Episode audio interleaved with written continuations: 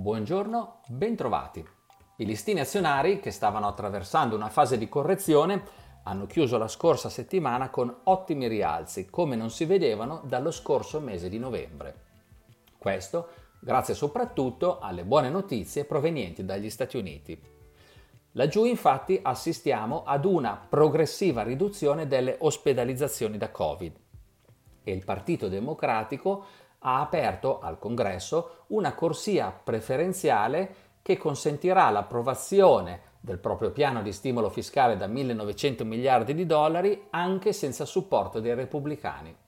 Contemporaneamente, gli indici PMI relativi al mese di gennaio hanno registrato una valutazione positiva dell'economia da parte delle aziende interpellate, sia nei settori manifatturieri che in quelli dei servizi.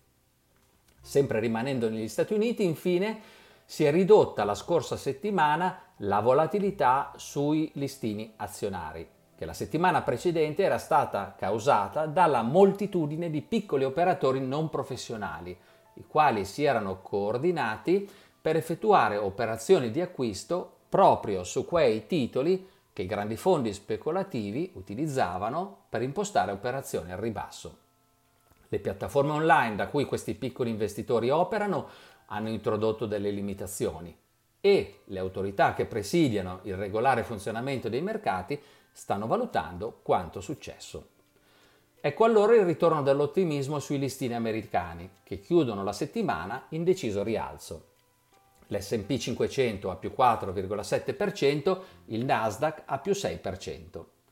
Fuori dagli Stati Uniti gli indici PMI hanno mostrato un quadro ancora buono ma meno brillante sia in Europa che in Asia e soprattutto nei settori dei servizi, che sono quella parte dell'economia che più risente delle chiusure anticontagio. In ogni caso, il movimento al rialzo dei listini è stato generalizzato, con il Nikkei che chiude a più 4%, l'indice MSI dei paesi emergenti a più 5%, l'Eurostox 50 a più 5%. Particolarmente brillante il nostro FTSE MIB che chiude a più 7%. In questo momento non è ancora chiaro se Mario Draghi riuscirà a formare un nuovo governo, ma la novità del suo incarico è stata accolta molto positivamente. L'ex presidente della BCE infatti gode di grande stima internazionale e si allontana l'ipotesi di elezioni anticipate. Anche sui nostri titoli di Stato la reazione degli investitori è stata decisamente positiva. I rendimenti sono scesi e lo spread sulla Germania si è ridotto al di sotto dei 100 punti base. Sono invece leggermente saliti i tassi di interesse in Germania e negli Stati Uniti. Il ritrovato ottimismo sulla crescita economica globale ha poi sostenuto ulteriori rialzi del prezzo del petrolio, con il Brent che chiude a più 6,2%.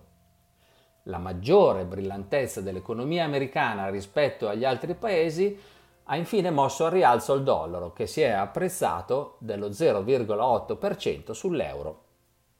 L'oro, bene rifugio per eccellenza, ha invece chiuso la settimana con un ribasso dell'1,9%.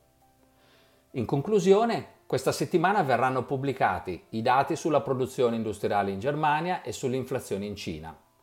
Valuteremo anche la fiducia dei consumatori americani, che verrà misurata dall'Università del Michigan.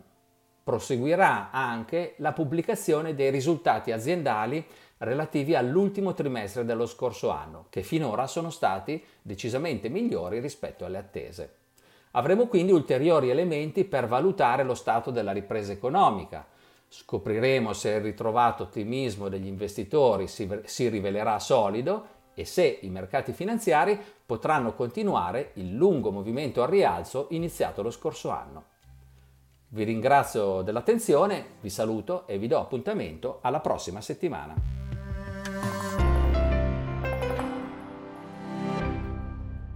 Presente registrazione audio ha finalità meramente informative. Le informazioni in essa contenute non rappresentano un'offerta di acquisto o vendita di prodotti finanziari, una raccomandazione di investimento e non sono da intendere come ricerca in materia di investimenti o analisi finanziaria. Le opinioni espresse riflettono il giudizio di Amundi al momento della loro diffusione e sono suscettibili di variazioni in qualunque momento senza che da ciò derivi un obbligo di comunicazione in capo da Mundi. Non si garantisce l'idoneità a qualsiasi scopo di investimento delle informazioni fornite, le quali non devono essere utilizzate come unica base per assumere decisioni di investimento. Eventuali dati riferiti a performance passate non sono un indicatore attendibile di performance attuali o future.